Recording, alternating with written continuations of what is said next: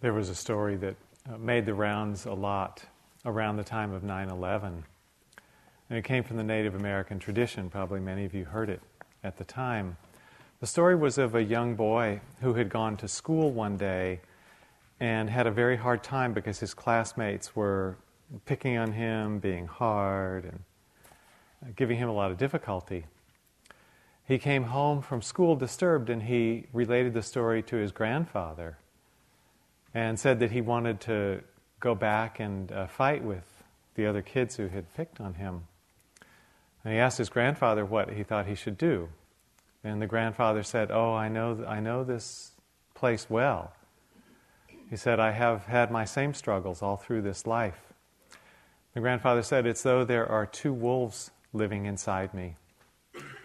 One of them is angry, enjoys hatred, and wants to seek vengeance. But the other wolf is kindly, full of concern for people, and wants to find harmony with everyone, even those who have hurt me. They struggle inside for my heart. Each one tries to dominate and wants to win. And the young boy said, So, grandfather, which one wins? And the grandfather said, The one that I feed. I like this story, but not only does it have a lot of relevance for our life and for spiritual life in general, but also because the vocabulary is very similar to languages the Buddha used describing uh, the course of our spiritual journey. The Buddha talked often about how our journey unfolds by starving the hindrances, those five difficult energies that Winnie talked about last week, and feeding what are called the factors of awakening. So, I want to talk tonight about these positive qualities within us that it's the purpose of our practice to feed and to make grow as we simultaneously weaken or starve the hindrances so that they tend to fade, uh, fade away. There are these seven qualities that the Buddha talked about, and he gave the name the seven factors of awakening. You may have also heard them by the term the seven factors of enlightenment. Um, the root of the word in Pali is bodhi. Bodhi comes from the same root as Buddha, and you know it means to awaken. So, this translation of enlightenment is a strange Westernism. But really, the, the word in Pali clearly points to waking up, awakening. So, I'm going to use the term the, the factors of awakening. We shape our minds through cultivating these seven wholesome qualities through the practice that we're doing as we weaken the afflictive forces, you could call it the hindrances or the kilesas or the taints. This is how the meditative journey unfolds. This is how our spiritual path unfolds in this tradition. So these seven factors um, lead us to awakening and describe the mind that you might say is perched on the edge of awakening they are capable of great depths of development. There may not be a limit to the development of these seven qualities. We get a sense of that potential when we meet uh, great teachers who have developed these qualities a lot. I mentioned the other night this Thai teacher, Ajahn Jumnian, who has come to Spirit Rock many times. I'm sure we'll, we'll have him again. Is a great concentration prodigy when he was a child. But he also has a lot of insight and has developed his mind through vipassana as well as samatha practice. So he said uh, once a few years ago, talking about the development of his own heart and mind, he hasn't had any anger in 25 years. And it, it seemed like that when you meet him. That's, that's a great development. And the other uh, teacher that impresses me a lot, impressed me a lot in this regard, was Dipa Ma. Dipa Ma was an Indian woman from Bengal who trained in Burma with uh, great teachers there, and then um, studied under Anagarika Sri Munindra, Joseph's first teacher, for, for many years. And by the time that I met her, she was probably about 60. And her first visit to the United States was uh, around 1980. Um, and I got to spend a month looking after her when she came to Massachusetts. So I got to see her both in her teaching role and also uh, behind the scenes. And in both roles, she seemed uh, the same. And uh, I was especially interested in watching outside the meditation circle. She brought with her her daughter, whose name is Deepa. Dipa Ma is just a name that means mother of Deepa. So Deepa came, and Deepa's son, Rishi, who was four years old at the time, and Rishi was kind of a little whirlwind when he was four. So what was fun is we would take them out shopping you know, in the nearby town and go through shopping malls because they wanted to buy clothes and sheets and bedding and so on to take back to India. You could get higher quality stuff here. So we'd be going down the aisles of the department stores, and Rishi would be kind of running out front and pulling hangers down, and clothes would be flying all over the floor, and there was generally just chaos in his wake. And then Dipa Ma would be running behind him, trying to put things right and hopefully slow him down. This little 60 year old woman in her white robes, flapping behind her as she ran down the aisle of the department store, and there was always a little grin on her face. And I thought, if she can laugh at trying to control a four year old in an American department store, that's good integration. Dipa Ma had that kind of unflappable quality. And then in the Dharma seat, you got a sense of her, her tremendous inner strength. She's one of the strongest people I've ever known. Joseph Goldstein would sometimes go to visit her, and she would say, oh, You look like you've been busy. I think you need to sit for a couple of days. But she didn't mean sit and walk and sit and walk. She meant sit down for two days and don't get up. That was her idea of sitting for a couple of days. She was teaching at IMS one time in a fall retreat, and people were always struck by her presence. She had a very strong um, emanation.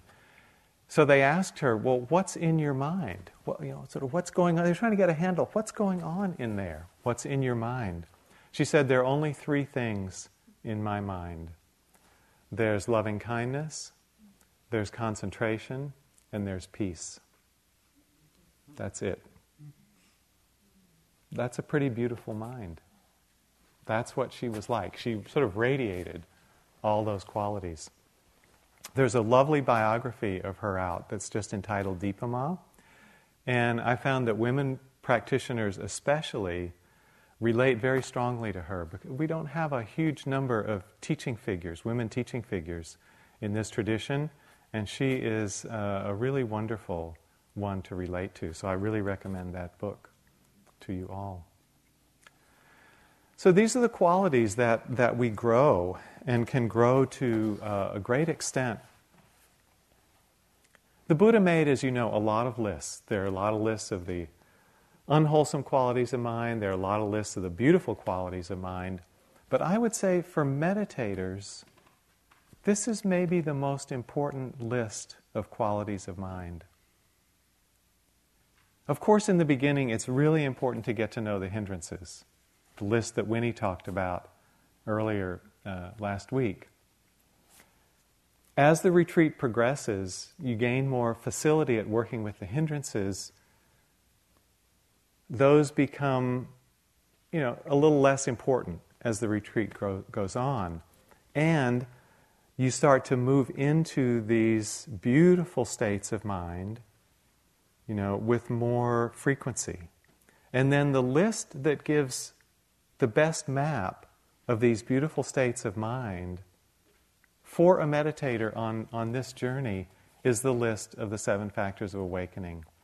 So I hope you will um, regard them as, as great tools on your journey. I kind of regard them as the meditator's best friend because these are the forces in the heart and mind that will carry us to awakening, carry us to liberation.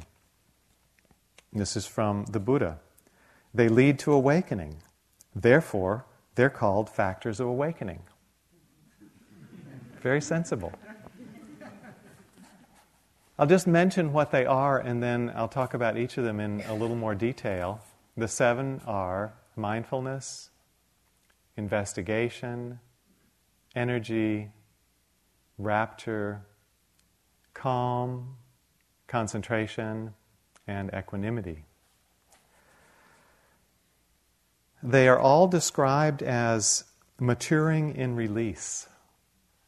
That is, when we first encounter them in our practice, they're, they're small growths. Our practice in the initial stages is dominated by the hindrance forces, and especially desire and aversion. And as these factors of awakening come through, they're small in the beginning and they look weak. It's easy to overlook them. But as we continue to cultivate them, they grow up and they grow stronger. And when they mature, their result is release or freedom or liberation. This is their, uh, their function, it's their destination. This is from the Buddha also.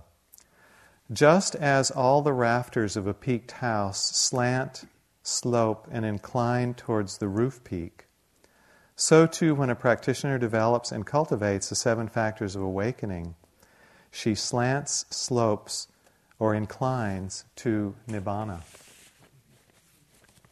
That's the only way they go, is toward the unconditioned or release or freedom.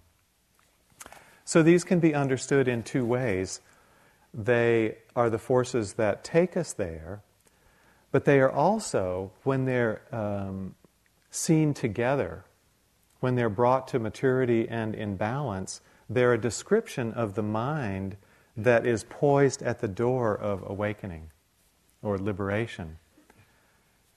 It's not within our power to determine when that moment of uh, awakening or release happens. That's not a willed possibility. Beyond our control. That's considered a moment of grace uh, based on our accumulation of wholesome qualities and wisdom. But the preparation of the mind that comes into that territory is what we can do. That is our role as meditators to prepare the mind to bring it into the territory of awakening, and then to see if that moment of release can happen. So, the seven factors of awakening are all conditioned states that we develop through our meditation practice. It's not that we exactly control them, but we understand what causes them to arise and grow stronger. In fact, in the fourth foundation of mindfulness, the Buddha includes these seven states and says that we should know um, when they arise and how they arise. So, within that Satipatthana Sutta, that foundational text of our meditation, the Buddha says we need to understand these factors, how they're experienced, and how they come into being, how we can strengthen them. So, that's what I'd like to uh, talk about tonight. I'm going to present them uh, this evening in a sequence because that's the way the Buddha presented them. One leads to the next, leads to the next, leads to the next. So they can be understood that way, and that's helpful. But also be clear that it's not that you first cultivate one, and only when it's strong do you begin to cultivate the next, and only when that's strong do you cultivate the next. They also work to support each other. So there's a way they're also circular. So this sequential understanding is helpful, but just know that it's also happening. All of them are um, arising together, really. The first factor is mindfulness, which is what we've been talking a lot about. It's considered the one that starts this sequence rolling, and it's also the one that holds the sequence in balance. The next three factors investigation, energy, and rapture, are arousing factors, sometimes called energizing factors. They pick energy up. The last three are calming factors calm, concentration, and equanimity, or pacifying factors. They serve to uh, calm the energy. So the balancing act is really between the arousing factors that bring energy up and the pacifying factors that settle energy down. So we'll talk about that uh, balancing as we go. Mindfulness is the one that keeps them in balance. So that what we're aiming at when they come together is a mind that has this combination of energy and peace. And that's the kind of mind that is really ripe for insight. You know, liberating insight along the way and liberating insight at the moment of opening to the unconditioned. So when we make a comment, for instance, as we often do in the meditation instructions, find in your posture a balance of tranquility and alertness. It's this same balance that we're pointing to. We look for it in the body because it also uh, comes into the mind, expresses through the mind. So I'll talk about each of these in a little more detail. The first is mindfulness. I don't know if we've quite defined it yet, but I'd like to offer this as a, a definition. Mindfulness is understanding what our experience is in this moment. This is a fairly simple activity, and this is what gets the whole train going. So that means that in any moment of experience, if you just ask yourself what's happening now, and you answer that question at reference to one of the six sense doors, you're activating mindfulness. I'm breathing in, I'm breathing out, I'm experiencing a sensation of stabbing, I'm having a mood of uh, joy. I'm noticing a thought arising related to the future. That's all that mindfulness is. And that gets the whole thing rolling. We've talked a lot about mindfulness, so I'm not going to say a lot about it tonight. But just to mention that as we start to pay attention to our moment to moment experience, then what tends to happen is we get interested in it, or we get curious about it, or we want to know it uh, more deeply. That kind of interest is what leads to the second factor of awakening called investigation. Investigation in Pali is the word Dhamma uh, Vichaya. Vichaya means investigation. Dhammas, in this sense, I take as phenomena. So it's the investigation of phenomena of, of mind and body. Now, when we say investigation in the West, we often think of it as a, a verbal or conceptual turning over. Well, let me think. If I have to investigate it, that means I have to think about it a lot. I have to drum up a lot of thoughts and a lot of concepts and turn them over.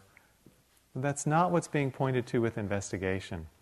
Investigation emphasizes a non conceptual awareness. So, the better way to think about it is that investigation draws our attention closer to our experience so that we can feel it, let's say, more intimately. That's how we investigate, not by thinking about the experience, but by taking an experience like the breath, moving the attention closer to it so that mindfulness knows it better knows it more closely, knows it in more detail, knows it more thoroughly, feels it more directly.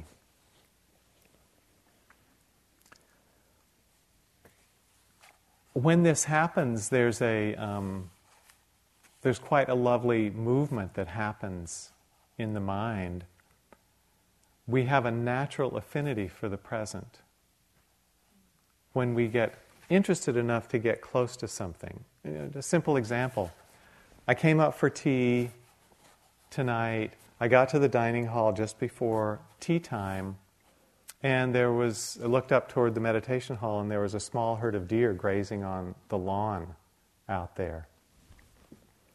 And then further up the hillside, the late afternoon sun was casting those long shadows and that kind of golden light on the hills all the way up to the ridge. And it was just a very beautiful scene. And of course, you know, our spirit rock deer are different. They're not like the deer in the rest of, of Woodacre. These are really cooled out deer. And uh, what you'll notice is you can get fairly close to these deer and they don't get afraid. And I, I think it's the result not of genetic traits passed along, because we have deer at our house 10 minutes from here who are spooked much more quickly than these deer, but by being around people who are uh, peaceful, moving slowly, and non threateningly. So there was this lovely group of six deer just grazing, you know, very slowly and meditatively out on the lawn. And I, I was just kind of transfixed by the sight. You know, I just stood at the entrance to the dining hall for a while just watching them because it was so beautiful. So when the interest is there, the curiosity is there, the mind, the mind is naturally drawn to closer contact with what we're feeling or observing.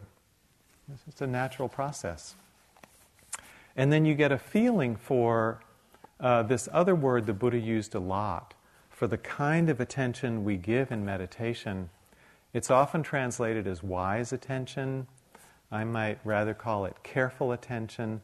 But the Pali word is yoni, yoniso manasikara. Manasikara means attention.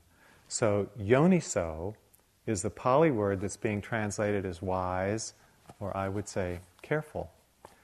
Now, the root of this word, yoniso, is yoni.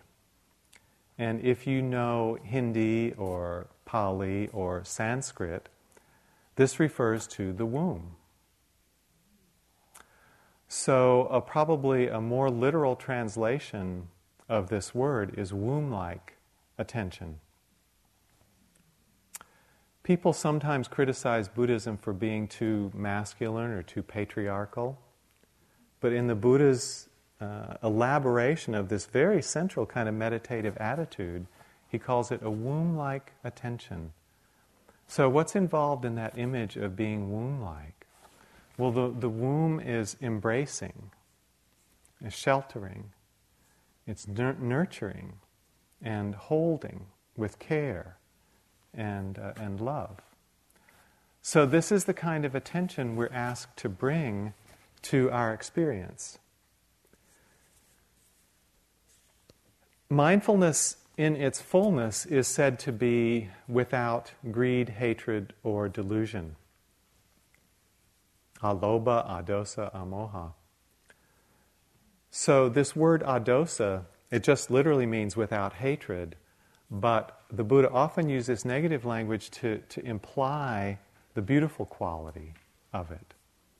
So within this womb like attention, there's a sense of the absence of hatred, which is actually pointing to the presence of loving kindness, the opposite of hatred. So I think of mindfulness as having intrinsically this warm, nurturing, womb like quality that establishes um, an embracing kind of relationship with our experience. So, investigation can deepen this, this relationship of mindfulness to the experience that we're with. Investigation is one of the factors that can be strengthened very directly by your effort in the present moment. So, let's look at some simple examples of that. Let's say you're experiencing the breath and you want to heighten this feature of investigation. How could you do it? I think James led a guided meditation the other morning that went through a few different ways to bring a greater sense of interest in investigation. I'll, just mention a couple here. One is with every in breath, there's a beginning, a middle, and an end. With every out breath, there's a beginning, middle, and an end. Can you see each of those three stages in an in breath and an out breath. When you look to find them, you're heightening investigation and you're bringing the, the awareness closer to the object of the breath. Here's another suggestion. Sayadaw U Pandita, who's a very uh, demanding meditation teacher, would ask his students at the beginning of a retreat, as they were first coming into relationship with the breath, a question like this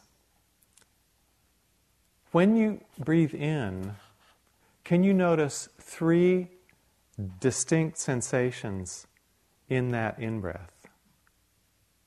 And when you breathe out, can you notice three distinct sensations that are part of that out breath? In other words, we might think as we begin, an in breath is one sensation. But if we look more closely, there are lots of sensations on an in breath. An in breath lasts a few seconds. And whether you follow it at the abdomen or the nose, you'll feel a lot of little dancing particles of sensing coming alive and passing away moment by moment in an in breath, moment by moment in an out breath. So, can you find and name three distinct sensations in an in breath, three distinct sensations in an out breath? And then he'd say, I want you to report them to me in the next interview. so you're really you're going to be on the spot in a few days. Believe me, you get motivated to look closely. And then you'd come back and you'd report to him your three sensations. And then he'd say, Okay, next interview, I want you to tell me one more that you haven't seen before. So again, one is motivated to look closely. If we're investigating our emotions, we might look at sort of three aspects of an emotion the, the sort of mood or coloring that it has in the, the mind, you know, the way joy tastes different than uh, contentment, the way that irritation tastes different than frustration. So look at the tone or the, the mood directly. Look at its expression in the body. If the emotion's strong, you'll feel it somewhere in the body. And the third is to look at what kinds of thoughts come with an emotion. Because emotions tend to generate thoughts that are like them. So, those are ways of investigating the emotion. Look at those three aspects of the experience and get close to each one.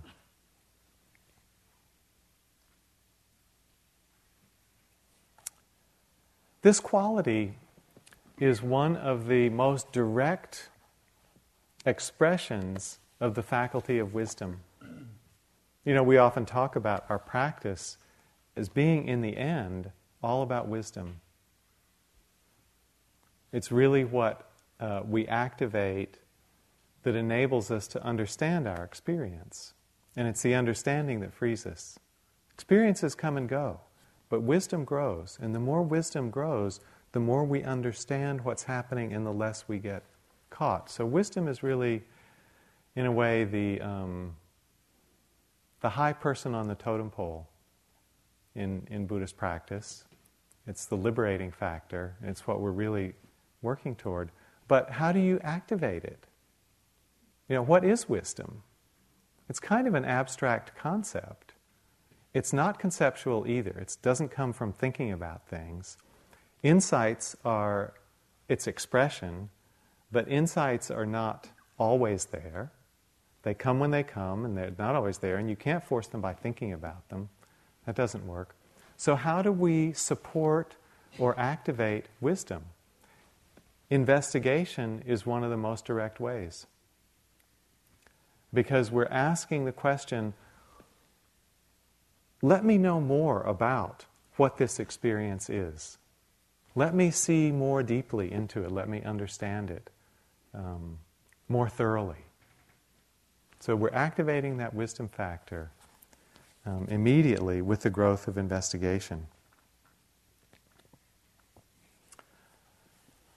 So, as you develop this quality of investigation, one of the things you'll notice it generates an even greater sense of interest in what we're experiencing. And with that greater sense of interest comes a kind of alertness. It's kind of like the mind wakes up. There's a brightness of energy, and we want to look uh, even more closely. And that kind of waking up quality and the added alertness that comes leads to the next factor, which is energy. Investigation brings with it the arising of energy. Energy is a direct translation of the Pali word virya, but there are many translations of this word. None of them quite hit the mark.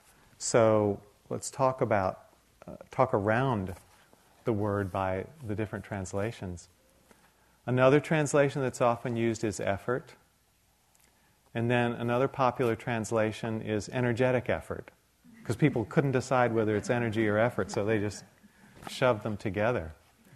And some of the other words I like to translate uh, virya are courage, ardor, and my current favorite, enthusiasm.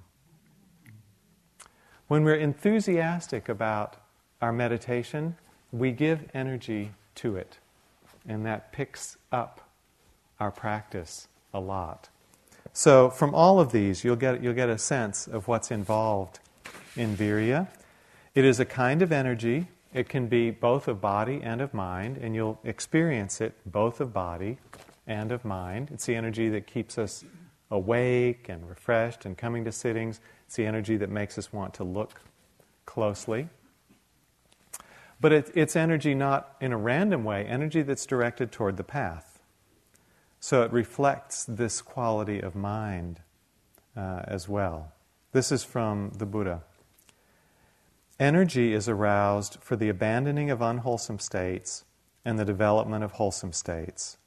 One is strong, firm, not shirking from the responsibility of cultivating wholesome states. This quotation gives a sense of the direction of energy. It's toward wholesome states. But it also gives a sense of this um, attitude behind virya. Virya comes from the root vira, V I R A in Pali, which means hero there is associated with virya a heroic element. Because the work of abandoning the unwholesome and cultivating the wholesome isn't easy. As you know, the unwholesome has tremendous momentum.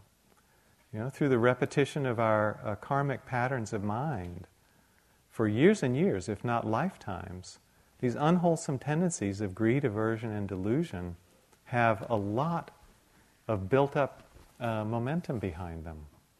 And as we come into direct relationship with them, we're impacted by that. Again and again, moment after moment. And in the midst of that, we need to develop the wholesome qualities.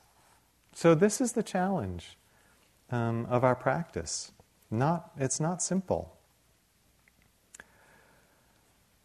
So, virya is the element in the mind that lets us, you know, come back into that relationship moment after moment and transform the unwholesome states that we may meet into the wholesome qualities, the beautiful qualities that, that are our potential. Virya depends a lot on our level of motivation. None of you would have put in the work you have if your motivation wasn't strong. So when I think about motivation, I like to think about other fields of activity also. And one that, you know, I think about a lot is professional athletes. The sport that I'm particularly addicted to is tennis. I love the game. I've played it for a long time. I like to talk about it. I like to watch it on TV. I like to watch it live. And I'm really interested in the people who excel at it. And if, if you look at you know, the top players of the game today, like Roger Federer and Rafael Nadal, they are in superb athletic shape. They can go out and on a hot, sunny day, run around the court for like five hours, fast, you know, battling against each other in the heat of competition Federer hardly looks like he sweats. And Nadal looks like he could go five more hours, you know, and it wouldn't bother him a bit. So they have this superb conditioning. It's very impressive. They've also, you know, gained a lot of money from that. Federer's earnings are probably, I don't know, 20 million or, or more. And when I was uh, especially following the, the pro circuit, Andre Agassi was one of the players at the top. And so I would read about his training regimen. He lives in Las Vegas, which, as you know, is a desert and is very hot most of the year. And he had a training coach who came from University of Nevada at Las Vegas, who was a tough coach.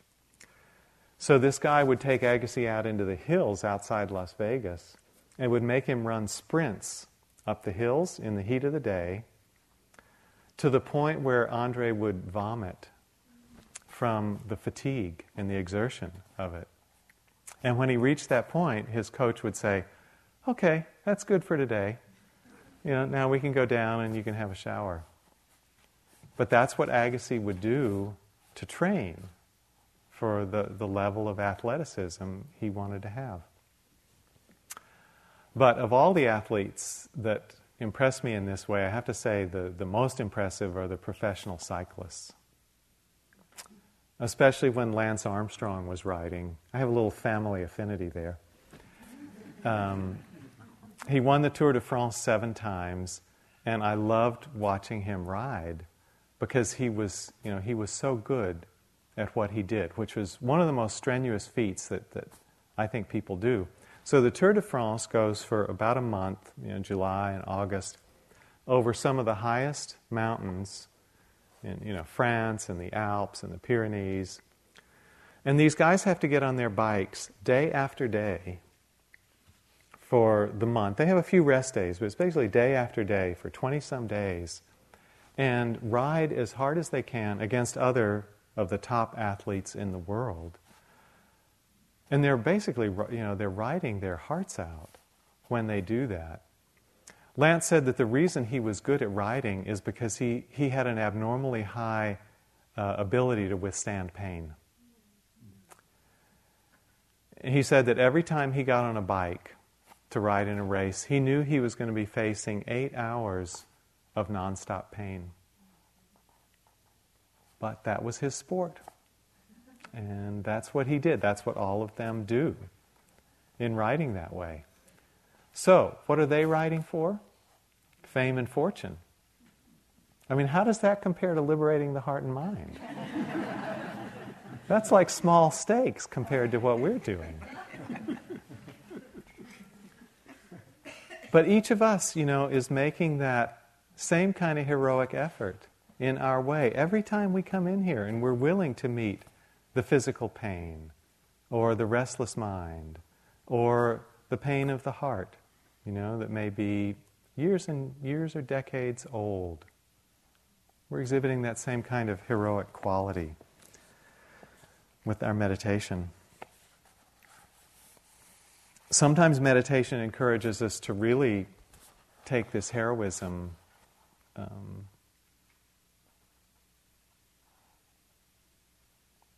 to our, to our limit. I, I came on one three month course at IMS, and it was a year that the teachers were all practicing and studying with Sayadaw U Pandita, this demanding teacher from Burma that I mentioned, and they were teaching in his style. So we were told when we entered the retreat that uh, we were expected to sleep four hours a night, not more, and we should be doing continuous mental noting for the 20 hours that we were awake. So I was a little bit taken aback because I, I, was used to sleeping six hours a night in retreat. I could cruise pretty well at six, but I'd never tried to get down to four. And I did mental noting some of the time, but I had not been used to doing it all 20 other hours. So I thought, okay, this is the instruction, I'm, I'm going to do it. And then every day in the interview, my teachers would ask me, How many hours did you sit? How many hours did you walk? And how many hours did you sleep? And so I have to keep track of that and report to them. So after many sleepy sittings and sleepy walkings and you know, even sleepy standings, I did manage to get my sleep down to four hours a night. And then I found that I could, I could cruise at that level. I mean, it was hard work, right? But the sleep was not a problem after a certain time. I'd go to bed at 11, I'd get up at 3, and I got kind of used to that rhythm. And then I did the noting practice very continuously in the other 20 hours. And I have to say, it was one of the most um, fruitful periods of meditation practice that I've done. It was definitely the hardest, but I also learned a tremendous amount. Some things I don't think I could have learned any other way. So it was very valuable. It was a challenge to my uh, level of energy. It was not easy, but now that I look back, um, I'm really glad that I did it. It was very fruitful. So that's one model of virya, of the heroic approach to practice. But there's another kind of virya that is simply about uh, perseverance. Energy that simply goes on and on and on will also reach the goal. So it doesn't have to be this most intense kind of all out effort, but simply doing our practice steadily on and on and on will also reach the goal. There's a great figure in uh, Tibetan history named Milarepa, who I'm sure you've heard of, a great 11th century yogi. Spent most of his time out in the wilds and caves, living on nettles, dressing very simply in a white robe and doing inner heat practice to stay warm. Milarepa had a couple of very famous disciples, uh, Gampopa and Rechungpa, both of whom went on to found great schools in Tibetan Buddhism. So, this story is about Gampopa. He was completing a period of training under Milarepa and had gotten lots of teachings, lots of empowerments, lots of transmissions, and was about to go off on his own and do his own solitary retreat. And uh, very sad to leave his teacher, but he knew that he had to go off to do his practice. So he was taking his leave of Milarepa and started wandering down the mountain path, go off into his own hermitage. And he got partway down, and uh, Milarepa said, Wait, come back. Gampopa came back. Milarepa said, There's one more pith transmission that I want to give you. Gampopa was very curious, very eager. Oh, this is really the heart of it. So Milarepa turned around. He turned his back to Gampopa, flipped up the hem of his white robe, and bent over. Showed him his backside, which was described as being as hard with calluses as the hoof of a camel. and then said to Gampopa, This is the secret of my success. Persistence in meditation is really what you need. I've only gotten to where I am by meditating with this kind of dedication. So, as you go off, please also meditate with this kind of diligence to achieve your own success. So, just that carrying forth, carrying on. This is from Sayadaw U Tejaniya, the Burmese teacher we've mentioned a few times. Right effort means to keep reminding yourself to be aware. Right effort is persistent effort. It is not energy used to focus hard on something. It is effort which is simply directed at remaining aware. It is not difficult to be aware or mindful. It is difficult to maintain it continuously. For this, you need right effort, which is simply perseverance. Of this perseverance, Bhikkhu Bodhi had a really uh, lovely comment. This is in a book of his on the Eightfold Path, where he said, In order to reach the goal, you only need two things you need to begin, and you need to continue. And if you do those two things, the outcome is assured. That's the persistent quality of virya, just keeping going. So, as we make our effort, as we exert ourselves in this practice with this bright, um, alert energy, in time it brings the next quality, which is called rapture. The Pali term is piti. We use the term rapture because it's gotten kind of standardized, but it's an odd word, isn't it? Do you, do you use it much in everyday conversation? You know, I hardly ever hear this word outside a religious context. So it's a little bit odd. But I think a, a better translation is something like rapt attention or joyful interest. So, this brightness that comes when the energy is there and we're making a connection to our meditation subject, we find a kind of joy in coming into relationship with it. In the beginning, say when we're with the breath or the body, it just seems like a lot of hard work. Doesn't seem like it's much fun. But as the interest rises, as the energy rises, over time, this becomes a happy kind of activity. Our relationship to the object starts to light up with some kind of pleasure, some kind of enjoyment as we connect with it.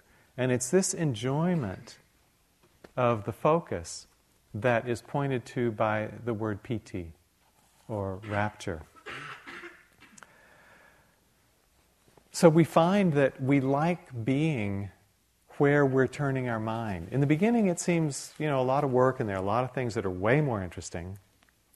But at this point, we like being there with the object. Even the breath, which seems very neutral and not that sexy, starts to seem appealing.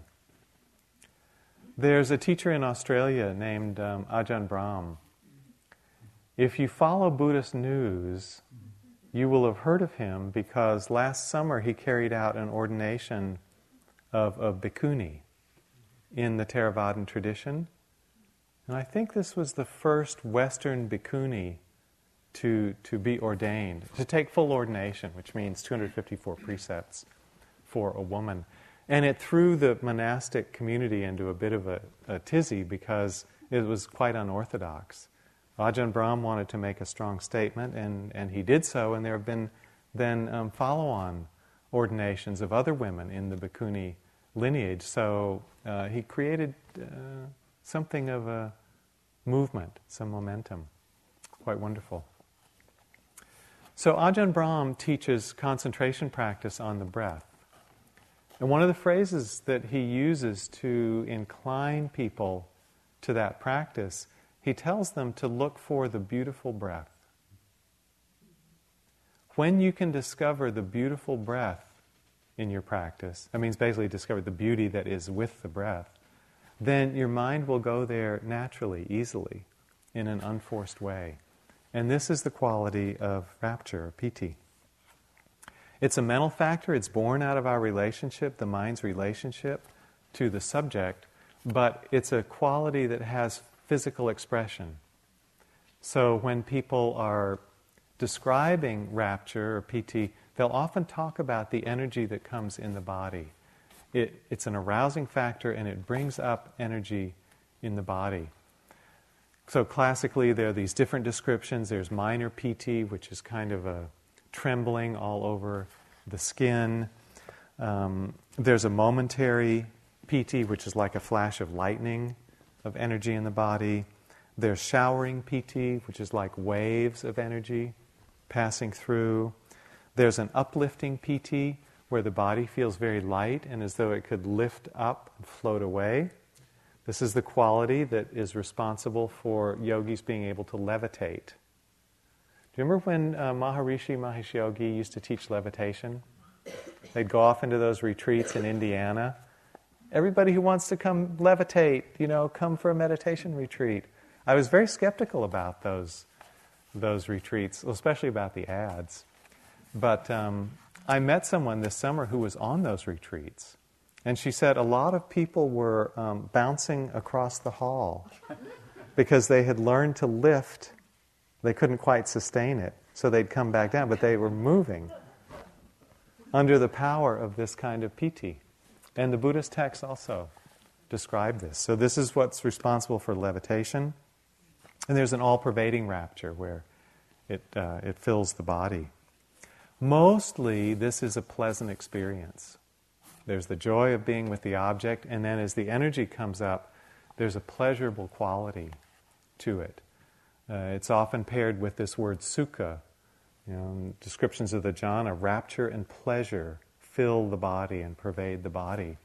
But in the early stages, as the rapture gets strong, it, the energy is sometimes so strong that it's not pleasant. Uh, it can become a little too intense or even overwhelming at times, and its experience is uncomfortable. There's a little too much of it happening. So, this is kind of the culmination of the arousing cycle of the seven factors of enlightenment. And that overstrong energy of piti is dealt with by the second half of the seven factors as they unfold. But I want to explain how that happens. The pleasure in being with the object takes away a lot of the mind's restless movements to past and future out of either sense desire, because it's already pleasurable, or aversion, because the current experience is pleasurable. So the mind starts to settle based on the, the likableness of this present moment experience of rapture. The mind discovers through meditation itself, not through external objects, people, relationships, starts to discover a source of uh, pleasure and happiness. Then it finds its, its um, fulfillment to some extent here and now, just through the meditation. That cuts down a lot of the movements out toward pleasure or in reaction in aversion. And so it starts to bring about a settling of the mind in the mind body experience, a settling within ourselves. This is the development of the next factor, the first of the tranquilizing factors, which is called calm. Mind isn't moving around so much, things start to calm down, and one's mind settles within the mind body present. It is this deepening of calm that starts to um, modulate, starts to soften, starts to temper uh, the piti energy if it's gotten too strong, if it's gotten a little too intense. So, in this experience of calm, this is not something that happens a lot in most people's daily life. And when meditators come upon this, you know, say for the first time in practice, it's sometimes a little unexpected. So a common reaction is this is not very interesting. This is kind of boring. I mean, look, a few days ago, you know, I was having um, a lot of strong emotions. I was really processing this old relationship that I hadn't come to grips with before. There was a big opening in the heart that was accompanied by a lot of pain, but a lot of release. The energy was up. It was really interesting. I had something to talk about in my interviews. and then that all sort of went away, and now, well, really, I have to tell, I'm sorry, but there's nothing happening in my practice. so, this state of nothing happening is actually kind of an interesting point because it's announcing the, the emergence of the quality of calm. And as you probably know, the Buddha said that the state of peace was really a pretty good place to be. So, at first, it may seem like it's not very interesting because the experience is fairly neutral. And boredom is basically uh, an aversion to the neutral. So, we can deal with it, A, by just becoming more comfortable with the presence of the neutral, or we can deal with it, B, by heightening the quality of investigation to get interested, more interested in what's going on. Boredom is basically a result of not looking closely enough to find interest. So we can work with it in, in either of those ways. But mostly we want to start to appreciate the sense of peace that is growing, that we're discovering, and let ourselves simply sink into it and let it continue to enlarge. If we just accept it and settle, it will continue to enlarge by itself. Then it leads into the next of the factors, which is concentration. Concentration, you remember, is this quality of collectedness of mind. So, calm comes as we start to find some fulfillment within. Concentration comes as we deepen that willingness to let go of the mind going out and come more and more to collect the energy in the present moment in our experience of mind and body. This experience of concentration brings a certain quality of strength into the mind. As you've discovered, as you've been uh, exploring it here on the cushion, when we sustain our attention in the present moment for a while, there's something that feels really solid in our awareness. It feels like it's not so easy to be shaken by a passing thought, by a mood, or even by a pain in the body. The much greater steadiness of attention, even as things are changing around us. So, the strength of this quality of concentration is, is an important thing. In the years before we built the retreat facility here, this, this hall and the residences, this side of the, um, on this side of the road and then the hillside on the other side of the road formed a kind of natural amphitheater. And once every year or two, we invited Thich Nhat to teach here. And we built a platform for him on the other side of the creek that was high enough that people uh, could see him, and then we would all sit in this natural amphitheater on the ground and he would be, his voice would be amplified. But we would have like 1,500 people here for a day of teaching from him. And it was quite extraordinary, his presence uh, in this setting. He has such a stillness of body and a slowness of speech that it was as though his stillness cast a spell over the whole 1,500 people on the hillside. The spell that he cast was of concentration. So, just by his presence and tuning into it, everybody there just kind of settled in, and the whole crowd became very quiet. And then there's a photo of him taking like almost a thousand people from that day long for a walk up the road to the end of the path in those two meadows, silent walking meditation. It was very, very beautiful. So, concentration has two major benefits. One is that it brings with it a sense of well being, the quality of peace, and the sense of self sufficiency just feels great. In some ways, it's what we're looking for through meditation. It's one piece of what we're looking for. The other great benefit of it is that when the mind gets still, that is the best foundation for insight to arise. When the mind's moving all over the place, we can't see so clearly.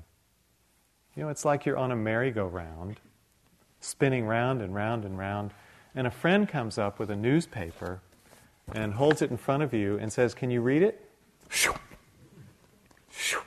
No because you're going by too quickly. But the merry-go-round slows down.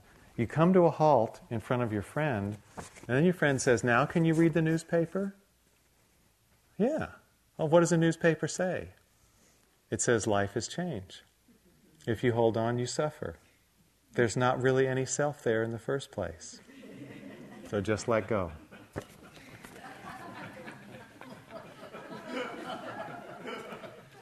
It's concentration that lets us read the news and understand that's the way things really are. As we develop this sense of stillness and steadiness, the mind gets stronger. All the changing movements of pleasure and pain that normally create the stirrings in our mind. Yeah, our, human situation basically is we're stirred up by greed and aversion in reaction to the passing show of pleasure and pain. That's the whole problem. As the mind gets stronger, the passing show of pleasure and pain doesn't make so much impact. And when it doesn't make so much impact, those things actually get less significant. They don't stir us as much, we don't have to care about them as much. And we find that the mind can stay in balance even as the passing show goes on. And this is the last of the seven factors called equanimity. Equanimity is no longer being so moved by the changing factors of pleasure and pain. Equanimity is a very high state of the conditioned states that we can develop. It's the last of the seven factors of enlightenment. It's the last of the ten paramis. It's the last of the Brahmaviharas, And it's the last stage in the progress of insight described in the Visuddhimagga before awakening. You might say that equanimity is the closest conditioned state to the unconditioned. So, this is the culmination of the seven factors of awakening. So, when all of these are brought together and in balance, then the mind has, has this alert stillness that's really poised either for you know, good mundane insight or for supramundane insight, for the opening to the unconditioned. Let me just close with um, two quotations from the Buddha. Bhikkhus, these seven factors of awakening, when developed and cultivated, lead to peace, to direct knowledge, to awakening, to nibbana. They are noble and emancipating. They lead the one who acts upon them to the complete destruction of suffering. Whoever has been liberated, is liberated, or will be liberated in the future all will do so by overcoming the five hindrances that stain the mind, by firmly establishing their minds in the foundations of mindfulness, and by cultivating the seven factors of awakening in their true nature. So let's just sit for a minute together, please.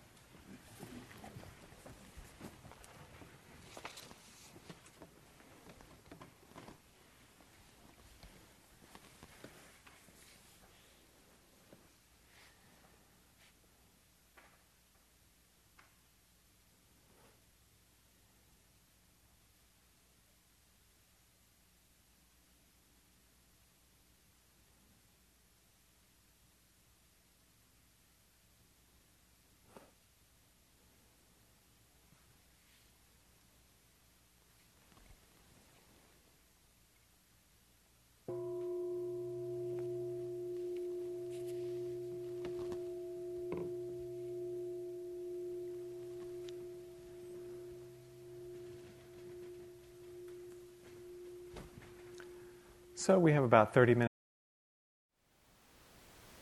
Thank you for listening. To learn how you can support the teachers and Dharma Seed, please visit dharmaseed.org slash donate.